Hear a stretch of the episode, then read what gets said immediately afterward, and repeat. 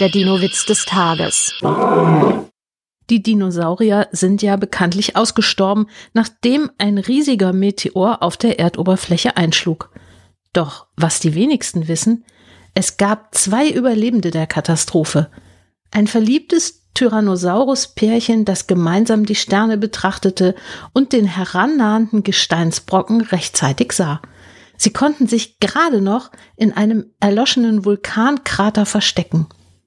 Als sie wieder ans Tageslicht kamen, fragt das Männchen hungrig das Weibchen, Hast du was zu essen?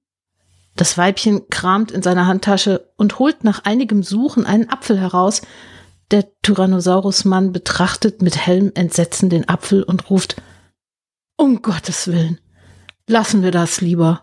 Der Dino-Witz des Tages ist eine Teenager-6-Beichte-Produktion aus dem Jahr 2023.